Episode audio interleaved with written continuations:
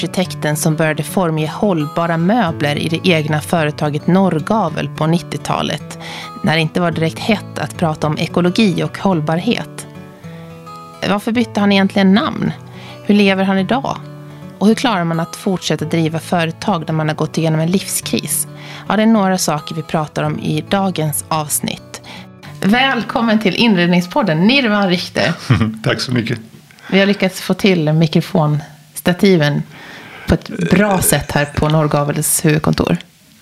Ja, det är, vi får försöka förhålla oss till dem. ja, vi sitter här på, på Norrgavels huvudkontor i Malmö. Mm. Och jag har fått se ditt snickeri. Ja, prototypsnickeriet då. Som är välutrustat. Det är fullt med, med snickerimaskiner. Människor som är ovana och kommer dit, de tror liksom att vi tillverkar möblerna där, men det gör vi ju inte. Utan det är bara prototyper och modeller som vi gör det snickeriet. Mm, det var, det var ja. lite som att gå in i en, i ett, i en uh, hemlig... Alla hemligheter fanns ju där. Ja, jo, på ett sätt så är det ju så. Vi läcker inte ut sakerna innan de kommer ut till butikerna, det gör vi inte. Nej. Eh, du, förra veckans gäst var Frida Ramstedt som driver Nordens största inredningsblogg. Mm. Och hon hade en stor önskegäst och det var du. Jag känner mig hedrad.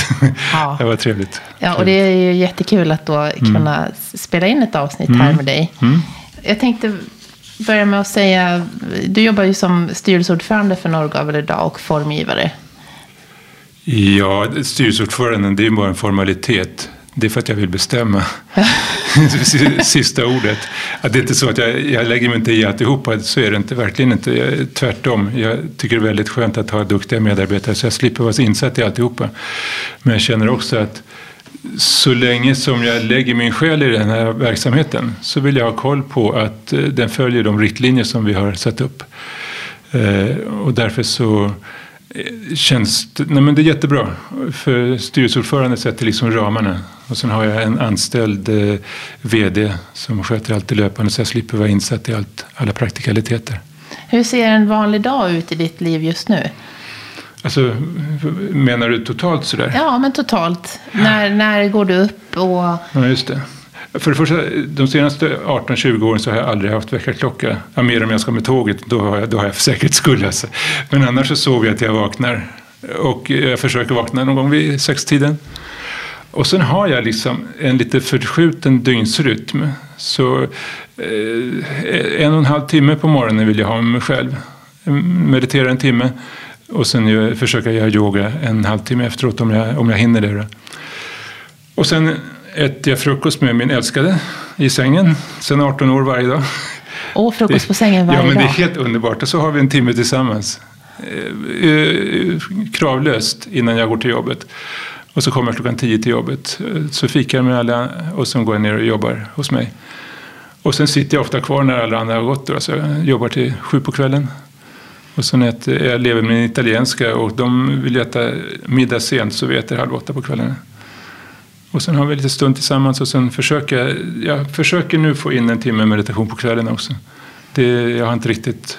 Jag gillar rutiner, för det ger mig en frihet. Eh, att slippa ta ställning hela tiden och väga saker mot varandra. Utan att inte vara rigid, för det är inget trevligt. Men alltså att ha eh, inrutade mönster, för det är oerhört då går det smärtfritt och då slipper jag liksom tänka på att hålla eh, kroppen kroppen alltså Jag går eh, tre kilometer till och från jobbet genom Malmös vackra parker. Och då, kroppen måste ha sitt och sinnet måste ha sitt och eh, intellektet får sitt på jobbet. Så det känns som en bra balans. Meditationen kom till ditt liv för en massa år sedan också. Ja, alltså det där ordet är ju, alltså det är ju svårt. För vi menar så olika saker med det.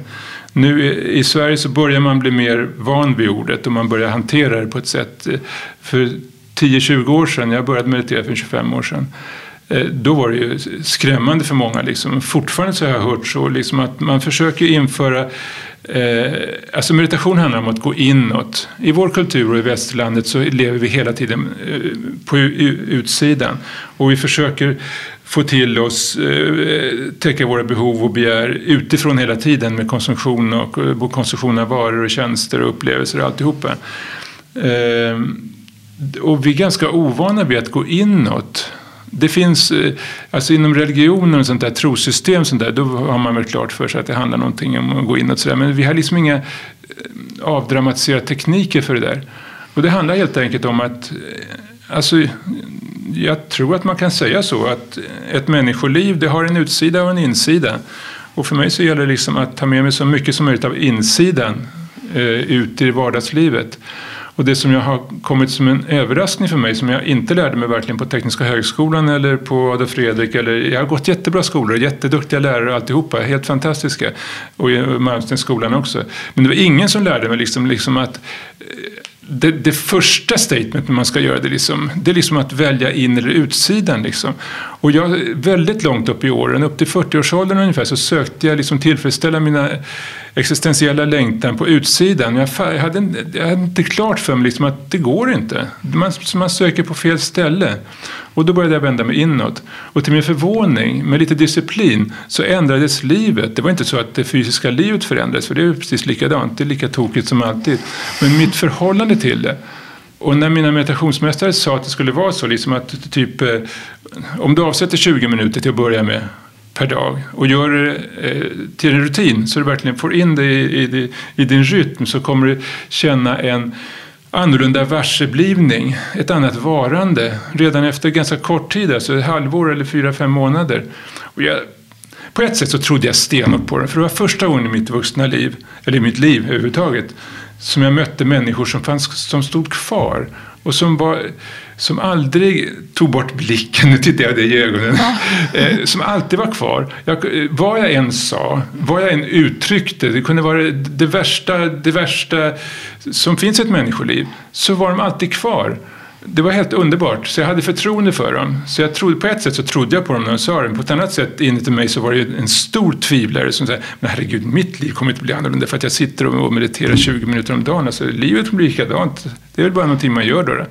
Men till min förvåning så blev det annorlunda. Liksom. Och mitt liv började ändra riktning. Och det, det, som jag hade längtat efter hela mitt liv, då är dels att ha ett, ett äkta innehåll förstås, som vi alla längtar efter. Men också att livet skulle vara lite enklare. Jag tyckte, shit att få ihop allt det här liksom. Alltså det, uh, och livet blev enklare. Och jag, jag, jag, älskar när livet blir enkelt. För vi säger alltid att livet är inte lätt och livet är tungt. Och livet, det, det är inte livet som är så, det är vi som inte kan förhålla oss till det. Och det är en oerhörd befrielse. Det här med, vi pratade förut om livsbalansen. Mm. Som just att få ihop det här med eh, barn, att få någon tid för sig själv, ja. jobb, eh, kärlek, eh, hela biten. Mm. Var det, det här var i den fasen då du brottades med de här sakerna också? Alltså... Ja... Alltså det finns en vanför, vanföreställning i vår kultur också när det gäller företagande. Norrgavel är ett företagande typ då. Eh, då tror man liksom att dels som man är egen företagare, då säger man att företagandet eh, det står i motsättning till att meditera då till exempel ungefär. Eh, för mig så var det tvärtom. Dels har jag haft hjälp av företagandet. För i och med företagandet har jag, har jag satt mig själv på pottkanten och utsatt mig själv för risker som jag egentligen inte är speciellt bekväm med att ta. Både ekonomiskt och i andra sammanhang. Jag har satsat väldigt hårt för att, att eh, typ lyckas då med Norrgavel. Eh, och det, Medvetet risktagande så? Ja, absolut. Mm. Jag har insett liksom att eh, jag, jag, levde i en föreställning till exempel att jag skulle ha, ha, så mycket frihet som möjligt i livet. Så jag ville ha så lite grejer som möjligt eh, och jag ville inte ha några skulder. Så kom jag till en punkt liksom när jag skulle förverkliga en norrgavel. Och till sist så insåg jag liksom, herregud, jag kommer inte kunna gå via vanliga möbelhandlar för de vet inte vad jag snackar om och de kommer inte förstå det här och jag kommer inte nå ut med mitt budskap som handlar mycket om ekologi och ett annat förhållningssätt till konsumtion överhuvudtaget. Det går inte att kommunicera det via traditionell möbelhandel. Så då insåg jag liksom, om jag ska kunna göra det, då måste jag på något sätt hålla i det själv och jag är ingen sån där eh, entreprenörstyp egentligen. Alltså jag är väl rimligt duktig på det men det är inte någonting som jag längtar efter liksom. Och, eh, utan jag ville förverkliga en vision. Och då var en konsekvens av det var liksom att jag fick ta jag tror, entreprenörskapet på, på köpet. Då, då, Och det innebar då också liksom att det var ingen, jag trodde liksom att Alltså det kan man väl kanske också. Man kanske kan övertala någon riskkapitalist att gå in med pengar. Det vet jag inte. Men jag tror det är svårt för jag visste inte ens vad jag ville. Det, väldigt ofta är det ju så liksom initialt som konstnär eller som författare. Eller någonting. Man, man, har, man har någon form av, av känsla men ursprungligen från början så har den ju ganska lite eh, form alltså. Första gången jag visade möblerna 93 så, så kände jag liksom, det var 93 som jag bestämde mig att nu får det bära eller brista, nu måste jag satsa på det här. För det, fram till det så hade jag liksom försökt att försörja mig och sen utveckla min vision parallellt. Då. Men till sist så kom man till en punkt, liksom, nej, men nu, nu måste jag ta steget alltså. Och i mitt fall så innebar det liksom att jag förmodligen måste skuldsätta mig. Och då, ins då insåg jag liksom att jag kan inte bara satsa allt utan jag måste testa först om det här bara är en dårskap som jag bär inom mig. Eller om jag kan kommunicera med människor och om det är någon annan som tycker min vision eller dröm är, är värd. Så då bestämde jag mig för liksom att under ett halvår eh, bara satsa helhjärtat på det här och jag anställde en, eh, Maria Månsson, en, en jätteduktig tjej, eh, att ta fram prototyper åt mig.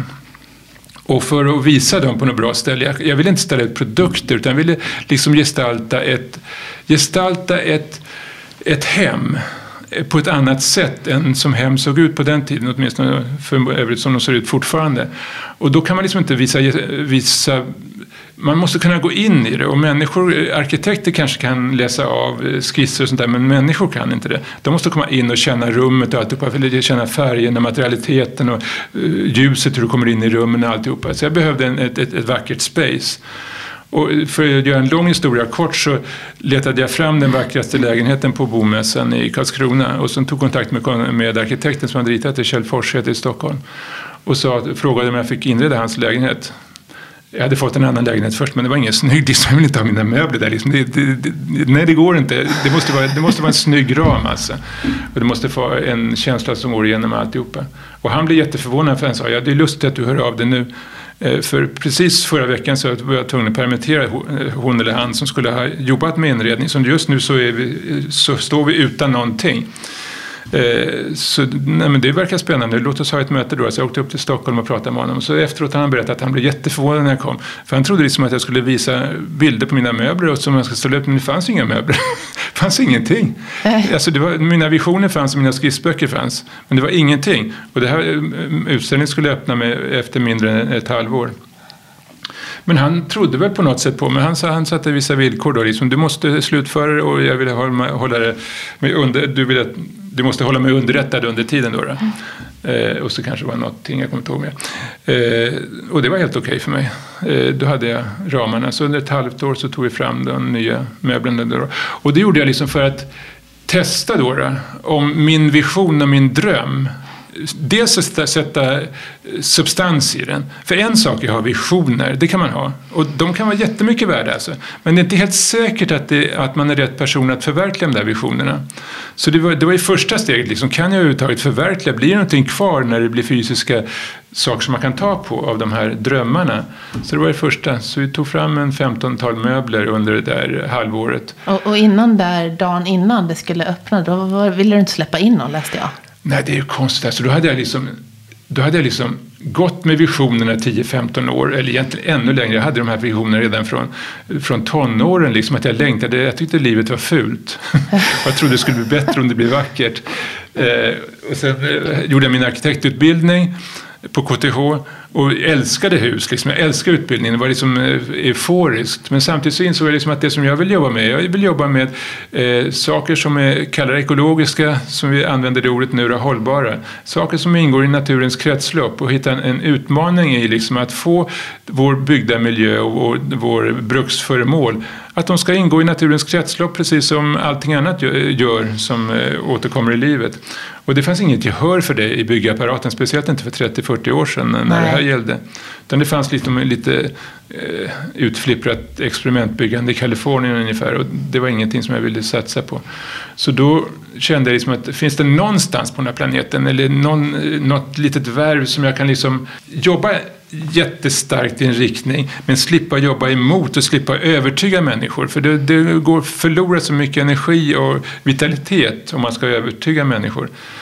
Så då, då, bestämde jag mig för att gå ner i skala då och lärde mig eh, finsnickeri då efter arkitektutbildningen. Så jag kunde ett material ordentligt. Så visionen hade funnits med mig i 15-20 år hade verkligen längtat efter. Mina kompisar hade ju välbetalda jobb liksom, och satt på bra arkitektkontor liksom, och hade börjat eh, sin konsumtionssättna nej inte så mycket. Men jag, liksom, jag, jag levde knapert liksom, och konsumtionsvägrade för jag liksom bara hatade liksom, att eh, förstöra. Och också att saker inte höll måttet, liksom, att jag blev besviken. Liksom. Jag stod inte ut med de där besvikelserna. Så, eh, typ konsumtionsvägrade i många år. Men sen hade jag kommit till det där liksom, att äntligen hade jag liksom modeller i alla fall på mina möbler. Det var inte färdiga möbler men prototyper som såg, eh, besökarna trodde att de var färdiga och hade gestaltat en hel, en hel lägenhet. Då, då. En så lång process och så kvällarna innan som utställningen skulle öppnas så knackade det på dörren. Och då var det 20 stycken guider som skulle visa runt i området som kom. Och då kom jag på mig själv, sådär, bara, och det kom sådär snabbt. Och de där tankarna kommer så snabbt och sen försvinner de eh, ofta lika snabbt. Men jag brukar försöka fånga upp dem för de säger väldigt mycket om, om vägval och sånt där. Och då insåg jag liksom att nej, men jag, vill inte, jag vill inte släppa in dem. Och tänkte det var ju så där smart. liksom, hur, ska, hur ska det här gå? Liksom inte ens vill visa sakerna. Och då frågar man var, var, var, varför är det på detta viset? Och då insåg jag liksom att den här visionen den var, den var så känslig. Liksom. Och jag är inte någon överkänslig person men liksom jag verkligen blottade mig själv och gjorde mitt allra bästa. Och jag var livrädd för att tänk om, inte, tänk om människor inte förstår mig. Det var skitläskigt alltså. Det är många författare som beskriver det här också. Eh, och det finns en vitalitet och någonting vackert i det också. Och det var ingenting som jag lade spe speciellt stor vikt vid men det var en tankeställare för mig. Att det här var något väldigt precious för mig. Jag hade till och med mina egna, mina egna böcker och alltihopa. Jag hade någon, någon eh, vanföreställning. Tänk om människor bara kommer in liksom och bara sätter tuggummi under bordet liksom och sparkar på möblerna och snor mina böcker. Liksom. Och, det var, det var läs, läskigt. Ja. Och hur gick det sen då? Alltså det var ju, det var, det var ju en dröm alltså. Eh, det var helt en dröm. Jag hade jobbat 10-15 år eh, intensivt i den här riktningen och aldrig fått erkännande för någonting. Eh, och så plötsligt så får man så mycket och människor förstod. Liksom. Jag slapp att säga jättemycket saker. De förstod vad jag menade och de förmedlade saker som var ytterst adekvata. Och pressen skrev ju ofantligt mycket liksom, och så uppskattat så det var, när det var helt eh, himlastormande. Ehm, fantastiskt. Människor kom tillbaka, liksom, tog med sig sina vänner och kom och bara satte sig i lägenheten. Och det som var kul, det var också att de beskrev också någonting som människor hade svårt att ta på det. För på ett sätt så var det ingenting nytt. Det kändes liksom som att ja, det här är väl som det har sett ut i Sverige, i skandinaviska länderna i 20-30 år under 1900-talet. Då. Och samtidigt så kändes det helt nytt. Eh, det kändes uppdaterat på något sätt men kvaliteterna fanns kvar av det gamla. Och det var väl precis det som jag hade försökt att eftersträva. Kunde folk sätta ord på det då? Ja, de, det gjorde det. det. Ja. de gjorde det. Och eh, många artiklar som skrevs, de var väldigt analytiska också. De var jättebra, de var en hjälp för mig också. Liksom att, ofta gör man ju saker och så sätter man ord på det efteråt. Man, I alla fall jag, jag går på känslan och sen efteråt så försöker jag liksom, jag vill förstå också. Eh, ja. Och det var startskottet på, på Norrgavel kan man säga? Ja, och det var jag hade fått rådet från en eh, kompis som jag hade som jobbade ansvarig för hela möbelhandeln som var stor då inom kooperationen. Och hon sa liksom att var du än visar liksom, så se till att det är produktionsfärdigt på en gång för du måste fånga upp intresset. Och min svärfar sa det också det, liksom, liksom, du kan inte slå dig till ro nu. Liksom. Och samtidigt var ingenting som var klart. Vadå produktionsfärdigt? Det var ingenting.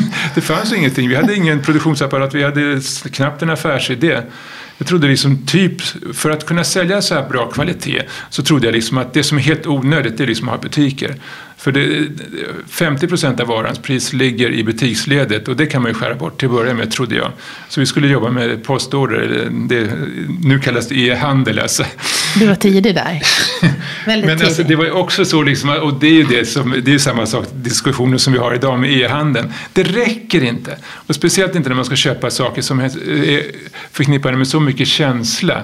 Alltså människor går och känner på bordsskivorna och de får ett, alltså utan att romantisera det, jag är inte speciellt romantisk, men det är den formen av kvaliteter, man kan inte blunda för dem, alltså, för de syns inte på en bild. Utan man, man, vi, vi, vi har kontakt med ganska lite av vår eh, sinnlighet i oss själva. Men vi känner saker som vi inte sätter ord på också och då måste man se saker i verkligheten. Så vi upptäckte ganska snabbt liksom att människor vågar inte köpa en soffa utan har suttit i den ordentligt. Liksom. Och som tur var också, alltså Detaljhandelsmänniskor kan bli stressade av att köpprocessen hos oss är ofta längre än de är normalt. För vi, vi uppmuntrar inte till impulsköp. Utan jag tycker det är jätteskönt när människor kommer in och, och ställer frågor och går hem och tänker efter, går hem och mäter och, och kommer tillbaka med nya frågor och kanske nya familjemedlemmar. Och att köpprocessen får ta längre tid att mogna. Eh, det, det, det, det är större chans då att det blir ett lyckat, en lyckat inköp som man kan leva med under lång tid. Du har ju formgett all, nästan alla möbler för Norrgavel under snart 30 år. Ta bort nästan, jag har nog formgett alla skulle alla. jag. Ja, det, men så är det väl. Har ditt sätt att formge ändrats under den här tiden tycker du? Ja, det har det gjort. Det har det gjort. Eh, när jag startade Norrgavel, jag måste bara säga det för, på tal om den här risken. För efter, efter Karlskrona där, bomässan, då insåg jag liksom, nu hade jag fått bekräftelse från människor att min vision eller min dröm, jag kunde kommunicera med människor. Och då vågade jag ta steget. Då insåg jag liksom att nu måste jag ta en risk. Då fick jag släppa det här behovet av att ha total kontroll. Jag skuldsatte mig upp över öronen privat och alltihopa. Eh, och det var ett, ett ställningstagande jag tog. Och det är ingenting jag uppmuntrar människor till. För man måste vara beredd att det kan, det finns inga, i företagen finns det inga eh, garantier. Utan man måste vara villig och, och, och förlora det också. Eh, men eh, jag insåg också att, att jag kan leva ett, ett lugnt liv och vara skuldsatt om jag har insikten med mig liksom att det värsta som kan hända är att jag förlorar pengarna och då kan jag leva gott med det också.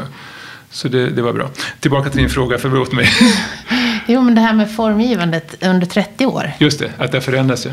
Mm. Har, har det det? Jo, men det har det. det, har det. det Norrgavel startade, kan jag säga, i en frustration och en längtan. En längtan och baksidan på längtan var en sorg. En sorg över hur vi behandlar eh, naturen. Vi pratade tidigare om att vi hade rötter i Dalarna, både du och jag. Och de är starka för mig. Jag har aldrig bott i Dalarna. Men eh, för mig så, jag är uppväxt i Stockholm, men eh, mina nat naturupplevelser är mycket starkare från Dalarna. Från, från min fars hemtrakter. Jag kan fortfarande se vattenspegeln på Vågsjön i Enviken. Eh, jag börjar gråta bara jag tänker på det. Och bergen i bakgrunden. Och hur, hur min fars eh, eh, familjegenerationer har försörjt sig där. Eh, ofta med mycket motstånd, kalla vintrar och svårt att, att få hela verksamheten att gå runt. Liksom odla linet på åkrarna, eh, ha blötlagt linet, och gjort alla garnförberedelser och vävt och vävt trasmattor, vävt handdukar som jag har levt med hela min uppväxt och fortfarande har kvar. Mm. Eh, och sen när de inte finns kvar längre så liksom lägger man ner dem på komposten och så återgår de till, till jorden igen. Och det har varit ett slags rättesnöre för mig. Alltså jag, det är så oerhört värdefullt det här. Och det är så, det är så skört också. För det, det som är... Det värsta med naturen det är att den är så, den är så omhändertagen. Den är så vi kan göra så mycket våld på den utan att det märks. Och när det börjar märkas då har det ofta gått nästan för långt. Alltså. Och då är det, så, det finns många sådana här irreversibla processer som inte går att ta tillbaka. Liksom. Det syns inte om det ligger en massa plastpartiklar i botten på en, en insjö i Dalarna. Det syns först efter kort tid när det kommer in, in i näringskedjorna på gäddorna och på mörtarna och alltihopa. Och så kommer det vidare i hela, hela kretsloppet. Liksom. Och det, det är fruktansvärt destruktivt och onödigt. Och jag har haft en övertygelse hela tiden om att det behöver inte vara på det viset. Det finns smarta sätt och nu äntligen, jag hade nästan inte trott att jag skulle få uppleva det. Jag är typ 65 nu snart. Eh, men jag är så glad liksom att det känns som att även om det är långt kvar förvisso. Det är mycket ord och lite handling fortfarande. Men det finns i alla fall en medvetenhet som sprids mycket mer nu. Och det börjar hittas lösningar. Smarta människor som vill göra gott ifrån sig och som har eh, kapacitet i olika riktningar ägnar sina liv åt att hitta lösningar. Och jag är helt övertygad om att det går att leva ett jättebra liv på den här planeten i samklang med naturen. Och då är det fullkomligt idiotiskt att vi har energislag och eh, produktionsprocesser och förädlingsprocesser med syntetiska produkter som inte går att komma tillbaka till naturen. Det, det är dödfött och det var en stor både ilska och sorg hos mig att det var på det viset. Och min längtan var liksom att hitta ett sätt liksom att, att visa att det är klart att det går. Det är klart. Jag kommer ihåg upplevelsen när jag började med snickeri då så var jag uppe hos min eh, faster, bodde kvar på min fars föräldragård där. Då. Och i tvättstugan eh, så låg det en, en hög med, så, såg ut som kaffeved ungefär. Liksom. Och så, det var en, en tredjedel stol ungefär. Och sen så skulle jag lära mig snickeri efter arkitektutbildningen. Då tog jag med mig den där stolen eh, och tog med mig två andra stolar också. Tänkte liksom att jag kanske har tre stolar kanske jag kan få eh, snickra ihop, så plocka bitar. Liksom så och så kom jag till en snickeri, en eh, slöjdutbildning då. Och så fick jag lära mig liksom, nej men du behöver inte, du kan få tre stolar av det där. Och hur jag med, med eh, de här trämaterialen kunde liksom ska, eh, skarva på ben och byta ut spjälor, och sätta en ny sits på. Och så blev det som nya möbler liksom. Och för mig det var det en fullkomlig aha-upplevelse. Att det går liksom att skapa liv i, i saker och hålla och få dem uppdaterade igen liksom i sin, eh, i, i, sin kompletta form. Och då tänkte jag så vill jag jobba. Det är den typen av material som jag vill jobba med i mina möbler.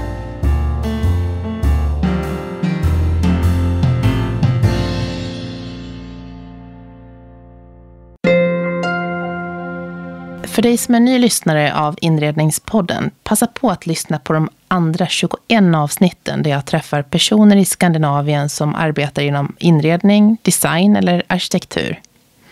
Alla har de någonting gemensamt. De brinner för det de jobbar med. Vare sig det är konst, stolar, antikviteter, styling, arkitektur eller trädgårdsdesign. Finns på iTunes, Acast, Spotify eller på inredningspodden.com för att återknyta till... Eh, formen. Så jag, förl jag förlorar mig, förlåt. Jo, men formen. Jo, precis. Det som hände då, det var liksom att jag hade gått färdigt arkitektutbildningen och hade efter, fyra år efter arkitektutbildningen, och det är lång tid, så höll jag på med mitt examensarbete. Jag läste typ 16-20 000 sidor bostadslitteratur och liksom verkligen läste ordentligt, ordentligt för jag ville förstå hur har det blivit på det här viset och vad är det för kvaliteter som jag söker som inte finns och då skrev jag ett kompendium som heter Natur och tid i lägenhet. Och det handlar mycket om de kvaliteter som man förknippar med norrgavel då, då, i bostad, som, och har dem i bostadssammanhang också. Då, då. Och det som var risken med det där, det, det var liksom att jag hade haft någon sån här vurm för att gå tillbaka i tiden. Jag älskar vår tid och jag älskar nya utmaningar och alltihopa. Men eh, jag kände nog att de kvaliteter som jag sökte, de fanns ju mycket i allmogens sätt att förhålla sig till form. Eh, jag var mycket inspirerad av både Japan och shaker, möbler från Amerika också. Eh, och det kan jag känna att det präglade, det fanns ju också, det låg i tiden lite grann också med sån här country-stil och sånt där. Och det var inte stilen i sig som var så kul, för den var lite bakåtsträvande. Men materialkvalitet, sättet att hantera material var väldigt fascinerande. Och där kan jag känna att det präglade min formgivning ganska mycket från, från starten i Norrgavel. Eh, jag var också negativ till funktionalismen, eller eh, som vi säger i Sverige, eller modernismen. Då, som utvecklades så starkt och blev helt dominerande under 1900-talet speciellt. Eh, den var ju oerhört fascinerande. Jag har läst jättemycket litteratur kring vad som hände de här åren kring 1920 och 1930. Inte minst i Sverige naturligtvis, där det fick en sån oerhörd genomslagskraft. Och så hur det urartade då i miljonprogrammet under 65-75. Eh, och det jag kände Nej, det jag kände liksom var att, att jag förknippade den här förhållandet till naturen mycket med modernismen. Och det var ju så också, det, det hänger ju starkt ihop. Man hade ju inom modernismen, funktionalismen, en, eh, nästan en, eh, en avsmak för naturmaterial. För de kändes liksom bonniga och gammaldags och eh, ohygieniska. Och, Eh, man, den här sensibla eh, kontakten som vi har nu, den hade man ju liksom inte under 1900-talet. Men man ville bort med allt det här Lort-Sverige och alltihopa och, och ha kontrollerbart. Man ville ha eh, nylonskjortor som, som, eh, som slapp strykas och, och lackade ytor, liksom, alltså plastinbakade trä, träprodukterna. Eh, och man ville ha underhållsfria material och trodde på att det fanns också. Det finns ju inte några sådana. Det finns gott om material som inte går att underhålla men underhållsfria finns ju inte. Eh, allt det där kände jag motvilja mot. Och ganska omedvetet också så fick jag någon slags motvilja mot modernismen också. Då, då. Och det var lite oklokt.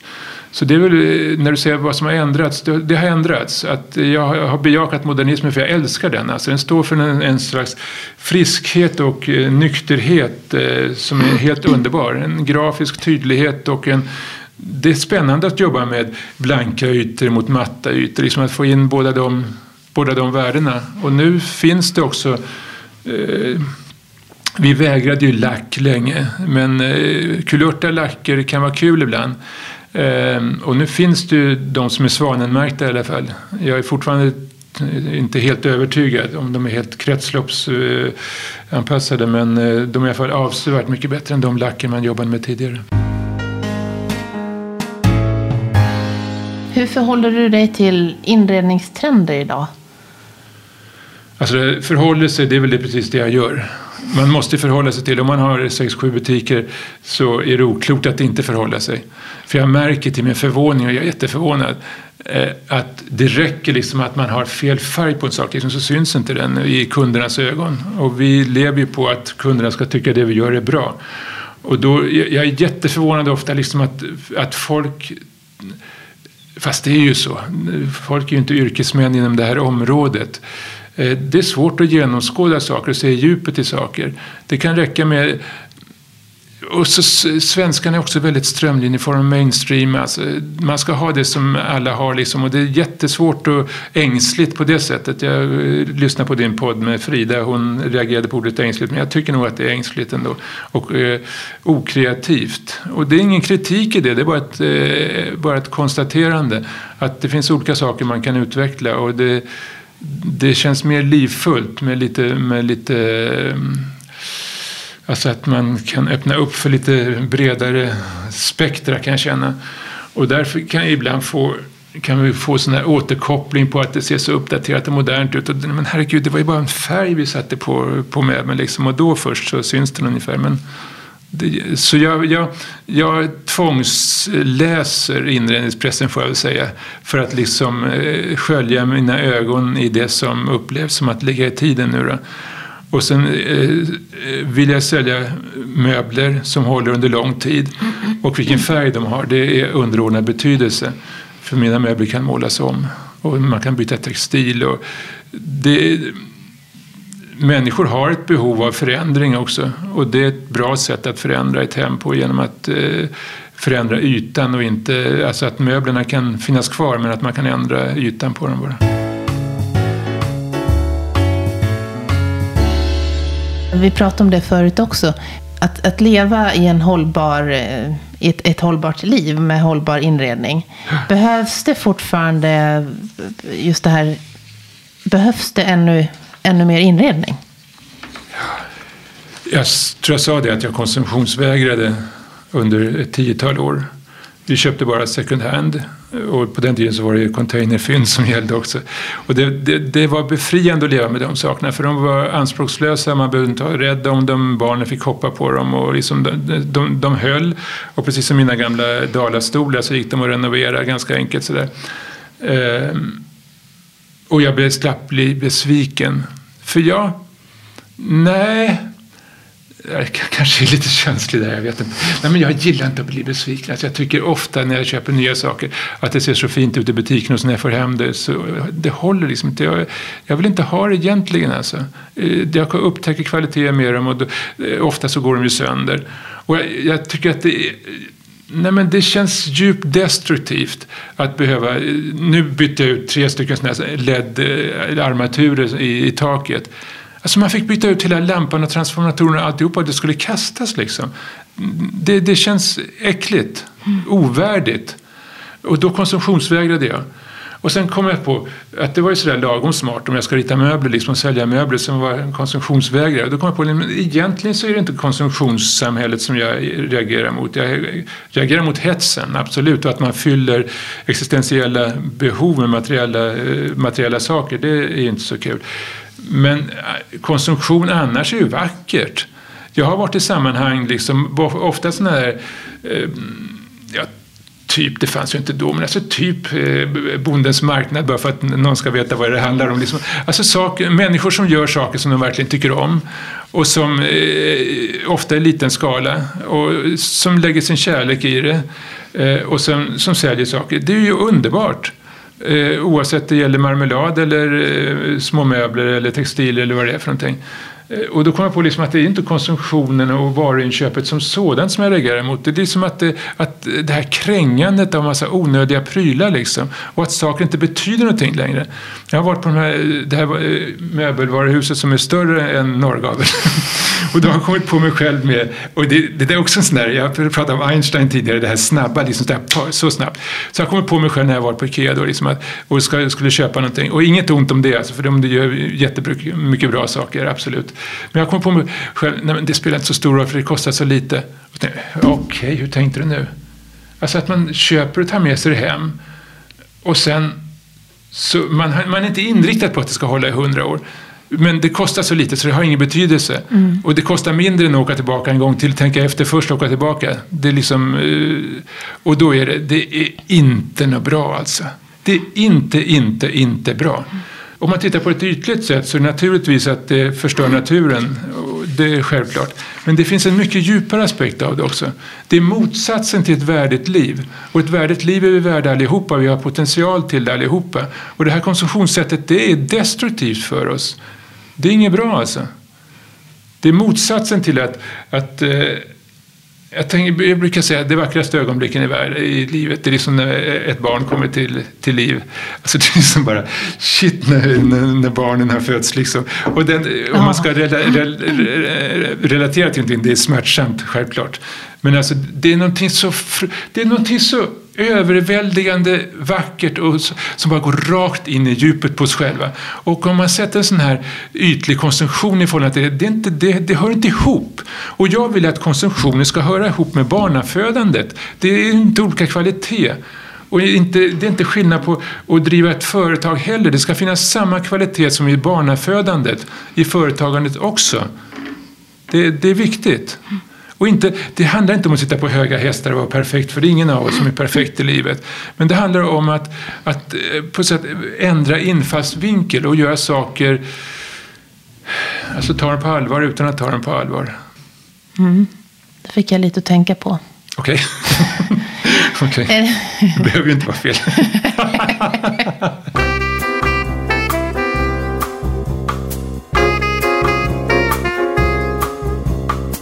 Många av oss som eh, försöker laborera kring, eh, kring den här eh, tempo, tempot i, i livet just nu med, med barn, eh, som vi pratade om innan, livsbalansen lite grann. Hur, vad är dina bästa råd där för att få en, en hållbarare livsstil? Mm, mm. Um, alltså jag, jag, människor kan tycka att jag är pretentiös. Jag, jag tar den risken. Alltså jag säger bara som eh, vad har varit viktigt i mitt liv. Um, och för mig så är det helt avgörande att vända sig inåt. Uh, om man sen kallar det meditation, meditation är en teknik. Uh, men det är det det handlar om. Att, eh, att släppa hela verklighetsbilden av att allting ska komma till en utifrån. Utan att vända sig inåt och hitta sitt eget djup och sin egen inre frid. Det var det som jag längtade efter hela mitt liv. Och vägen dit är väldigt individuell och olika för oss olika människor. Jag insåg i mitt liv, jag har gått jättemycket terapi och personlig utveckling och alltihopa. Jag har aldrig haft några stora problem och det har alltid gått bra för mig. Men jag har känt att livet har varit onödigt tungt. Eh, och att jag har gått runt med en, en ryggsäck som jag har haft en känsla av att den har varit onödigt tung. Och den har varit det också för den blir lättare och lättare. Eh, eh, vad var vi? Det här råden med livs... jo, men det, det, Livsbalansen. Just det, det hänger ihop att vända sig inåt. Det hänger ihop.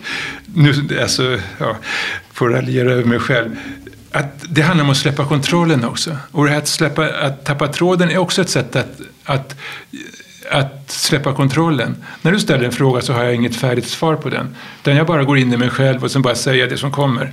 Och för annars blir det så ointressant om man liksom bara rabblar upp någonting. Som, eh, och då, men risken man tar där också, det är liksom att man plötsligt, var var det någonstans? Där? Så får man liksom återknyta till den. Men att vända sig inåt, eh, meditationstekniken då. då som sagt var var det ingen som hade talat om det för mig. Varken mina föräldrar som jag verkligen älskar och de gjorde så gott de kunde. Men det jag längtade efter det Ja, det, det, här det kunde, de ge, det kunde inte de ge, ge mig i alla fall. Hur börjar, alltså vi, hur vi börjar har, man med vi det? Har, vi har en uppfattning i, i västvärlden att vi liksom ska förhålla oss till den yttre verkligheten, det är det vi kallar livspussel och alltihopa. Och det är klart vi måste göra det på ett eller annat sätt. Men vi är blinda för att det är liksom inte den yttre verkligheten vi ska ändra på. Vi kan hålla på och pussla hur mycket som eh, helst med den. Alltså, saker löser sig inte på den nivån. Men genom att gå in, vända blicken inåt. Eh, och det är inte något, det är inte något navelskådande jag pratar om. Utan det är helt enkelt att börja att, att få en, en, en djupare varseblivning. Att, att, dels att man blir mer närvarande, ungefär som när man kommer ut från en operationssal och och har räddat livet på sig själv ungefär och kommer ut utanför sjukhuset och liksom bara plötsligt ser liksom, och bara kan njuta av att, att träden finns där. Och att, att, att tänka att jag får gå här och jag, och jag, kan gå på mina fötter. Den upplevelsen, den, den närvarokapaciteten då, då, den har vi ju eh, för lite kontakt med.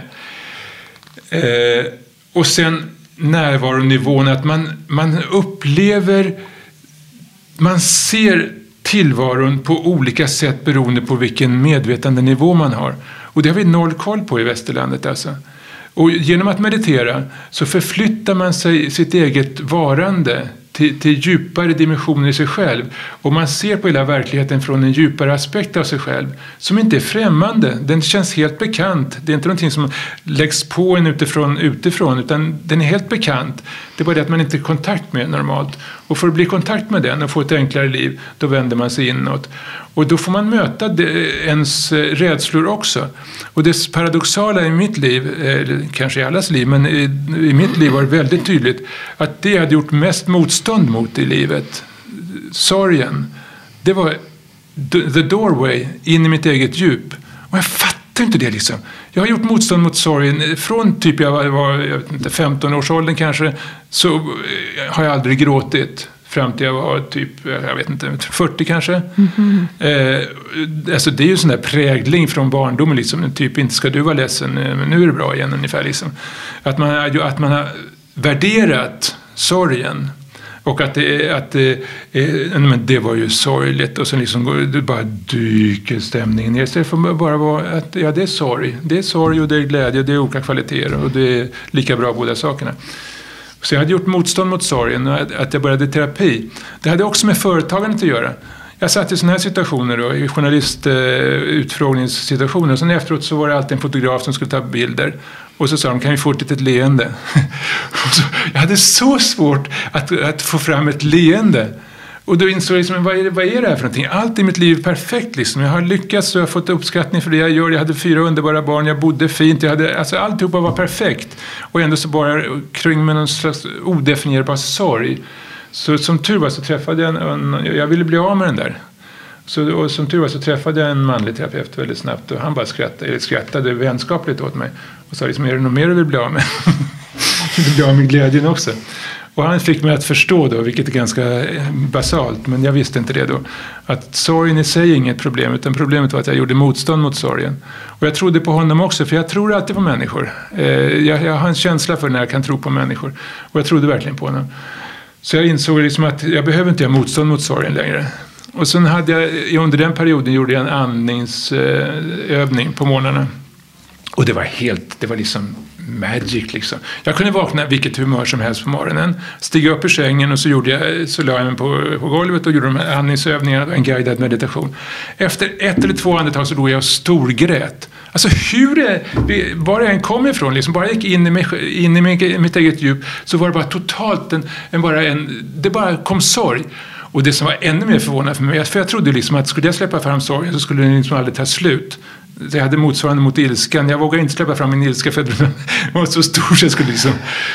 Men om man är total i någonting så försvinner det. Allting i vårt fysiska liv, och det handlar om utsidan, det har en start och det växer sig starkare och sen har det en, en kulmen och sen så går det ner igen. Och så är det med sorgen också. Så i min andningsmeditation på morgnarna så var sorgen total. Bara sådär hjärtskärande liksom. Men det var liksom typ 15-30 sekunder. Och vet du vad kom, som kom sen? Nej. Sen kom det jag hade längtat efter hela mitt liv. Det kom bara total inre frid. Bara, jag var totalt inne i det som jag hade längtat efter hela mitt liv.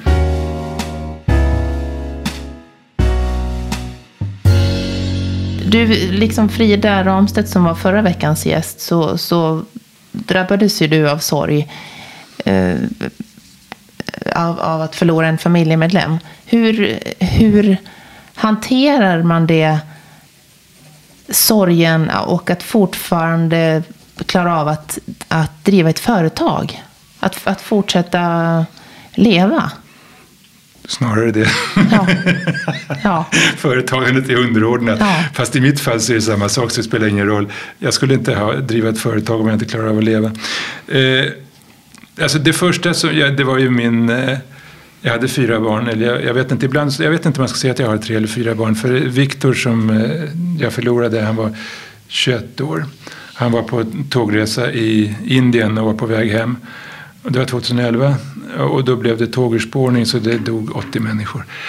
Och han, han jag förlorade honom där. Um, och då kände jag marken om man tittar på in och utsida, för det är två parallella spår i mitt liv. Det första jag kom i kontakt med, den fysiska världen, det vi normalt relaterar till, det vi kallar livspussel och där Norrgavel finns, företagande och alltihopa. Och där även familjemedlemmar finns. Det hör till den fysiska världen. Där var det härdsmälta. Marken eh, drogs undan fötterna. Det var som ett stort svart hål och bara ramlade rakt ner i. Liksom. Och det fanns liksom inget mer att hämta där. Alltså. Eh, jag hade insett i mitt liv, för jag hade, jag hade försökt, för att, för att, eh, vad ska jag säga, hur ska jag uttrycka det, för att, för att inmuta större frihet och enkelhet i mitt liv så måste man våga, säga, eh, våga fejsa sina, sina fastlåsningar. Och identifiering med, med, saker, det är fastlåsningar. Jag hade liksom avidentifierat mig från... Jag hade skilt mig. Och det jobbigaste med det, jag, eh, eh, jag tycker oerhört mycket om min före detta hustru fortfarande. Vi har bra kontakt fortfarande. Eh, det jobbigaste med skilsmässan var inte skilsmässan utan det var att släppa drömmen om det perfekta livet. Och det var, det var också stort för mig, liksom, för jag trodde inte, men herregud, jag har väl inga sådana romantiska drömmar, men shit, eh, kan du göra på att jag har. Mm. Eh, när jag började i, i en terapeut, meditations och terapeututbildning i Danmark i mitten på 90-talet, och då, det var parallellt med att jag startade Norrgavel. Då, då. Vänta nu, gick du en sån? Ja. Jaha. Jo. jo, men det blev så. Jag, jag, jag, behövde få ordning på livet för att kunna driva ett företag. Ja, det är ju smart att gå en egen, så att man blir sin egen terapeut då. Jo, men alltså det, det handlade ju om det. Det handlade om att möta sig själv. För jag insåg liksom att de, de svårigheter och sånt som jag ser, inte minst i företagandet, utmaningarna, eh, med relation med människor och alltihopa. Alltså, de sitter naturligtvis i mig själv. Och istället för att hålla på och lägga för mycket energi i företagandet så jobbar jag med mig själv istället så jag skulle få ett enkelt företagande, vilket funkar Så det var väl också ett svar på din fråga. Du får lite, lite input från olika håll där. Eh, när jag kom till den här utbildningen i Danmark då, det var så mogna människor. Eh, det var ett och ett halvt års utbildning med eh, 12 stycken intensivveckor. Och då pratar vi alltså från sju på morgonen till 11-12 på natten i sju dagar dygn i rad. Oj, oj. Och mycket kopplat till meditation men också kopplat till personlig utveckling. Man fick utmana sig själv i alla olika skeden i livet. Liksom. Börja känna sina, sina eh, sin position i kroppen, möta sin sexualitet, möta relationen till sina föräldrar, möta till sina barn naturligtvis, hur man står i förhållande till dominans och alltihopa eh, i, och, där, och det var olika meditationsmästare som höll de där eh, olika tillfällena. Då. När jag hade varit där några gånger så var jag förvånad över, är de inte intresserade av människor här? Liksom? Det var ingen som frågade vad jag höll på med. Och jag var ju som en framgångsrik designer liksom, och det var ingen som, som visste det. Och så ja, och, och, okej, okej, nu förstår jag. det var inte det det handlade om här. Liksom. Så då släppte jag den biten då, liksom att, eh, att identifiering med sig själv som framgångsrik yrkesperson, då, det är ganska ointressant. Utan att mötas på ett djupare plan. Då. Så den hade jag också släppt. Jag hade släppt fysiska föremål. Eh, skilsmässan så eh, fysiska fastigheter och sånt där liksom får man liksom separera och separera sig ifrån. Allt sånt där. Ett, sommarställe som jag älskade liksom, som jag hade fått släppa också. Då. Det som, och jag visste om att det som jag hade svårt att släppa det var som pappa till fyra barn. Eh, och då menar jag inte, jag, det, det har ingenting med det det har ingenting med den fysiska aspekten. Det är klart jag har pappa till fyra barn. Det är ju det viktigaste i mitt liv, så missförstå mig inte. Men att identifiera sig med den rollen, det är begränsande. Men jag kände att den, jag, jag var för kär i den rollen, i mig själv som pappa. Och jag, jag, jag visste om det. Och sen hände det här med Viktor. Och då kände jag liksom att ja, men nu, nu, eh, eh, nu går inte det på det sättet. För han är inte, han är inte på det sättet längre. Eh, och jag fick möta eh, en ännu djupare gränslös sorg i den fysiska, som var knuten till den fysiska dimensionen. Och det som jag var mest tacksam för precis efter att det hade skett det var dels att jag inte var rädd för sorgen, för jag var helt bekant med den. Och jag visste liksom att den är inte gränslös och den är vacker. Eh, det vore hemskt att kunna förlora ett barn utan att känna sorg. Sorgen är helt underbar, den ger ett djup också. Och det andra var jag tacksam för, det var Ja, det var väl svar på din fråga då. Det var liksom att jag hade börjat vägen inåt i mig själv. Och att jag, in, att eh, jag har en, en, en egen upplevelse av att, att det är skillnad på in och utsida. Och att det är två parallella spår som går genom en, en människas liv. Och man kan relatera och identifiera sig med den yttre sidan. Men det som jag hade jobbat med i, i vad kan det ha varit, tio år var det väl då, något sånt där det var liksom att successivt börja identifiera mig med insidan istället. Och till sist så kommer man, liksom, när man suttit och mediterat liksom timme ut och timme, dygn ut och dygn in, så kommer man liksom till dimensioner av sig själv som man inte är i kontakt med. Och till sist så hamnar man liksom bara i tomt space. Och då kan man tycka, men det är ju läskigt, men tomhet brukar vi ha som ett skällsord. Och det paradoxala är ju liksom att gå in i den tomheten. Det är det mest underbara som man kan vara med om. Och när jag, då kände, när jag förlorade Viktor så kände jag att det var härdsmälta på utsidan i det vi kallar livspussel och fysiska världen. Men på insidan, där var det ju frid. Där förändras ingenting. Det är evigheten. Där liksom förändras ingenting. På utsidan i den fysiska världen pendlar allting mellan liv och död hela tiden. Men på insidan så är det en, ett bestående flöde, kallar det tomhet, eller vad, det är det som alla religioner försöker sätta namn på som inte går att sätta namn på. Det är bortanför intellektet. Mm. Och det är oerhört vilsamt att successivt få mer och mer kontakt med den sidan.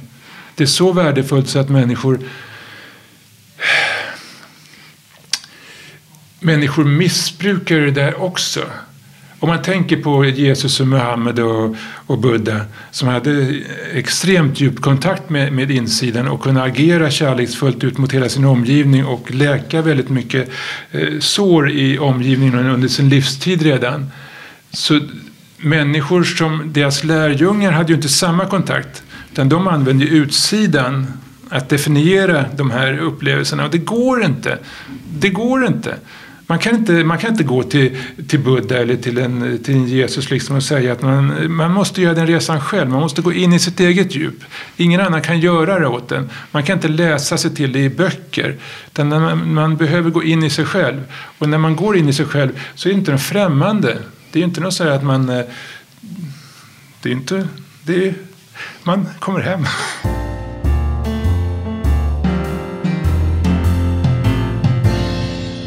Planerar du framåt sådär att det där är någonting som jag vill Nej. göra? Nej. Nej. Nej, på ett praktiskt plan när det gäller företagande och in detaljhandel sånt där som vi håller på med. Där kan man ju, där kan man ju rent praktiskt inte ha speciellt långa planer. Det funkar inte så. Liksom, för allting förändras sig så snabbt nu liksom, så det gäller liksom att förhålla sig till förändringar hela tiden och leva i förändringar och vara tillfreds med det, tycker jag det är roligt. Jag hade en vanföreställning när jag startade Norrgård att jag skulle liksom starta ett företag som skulle bli ett företag. Det tog ganska många år innan jag insåg liksom, herregud, det här företaget kommer aldrig bli. För det, det, är en ständig förändring hela tiden. Beroende på vilka människor som jobbar med det just då så förändras det, så förändras yttre omständigheter och alltihopa. Så allting är en ständig förändring. Och det som utmaningen är ju att förhålla sig livfullt till det. Eh, och att eh, våga ta in eh, nya, nya aspekter som kommer hela tiden och förhålla sig till dem och förhålla sig vitalt till dem. Försöka att inte använda gamla lösningar utan förutsättningslöst eh, se någon ny eh, och spännande potential i dem där. Mm. Så det, det är väl det det handlar om väldigt mycket.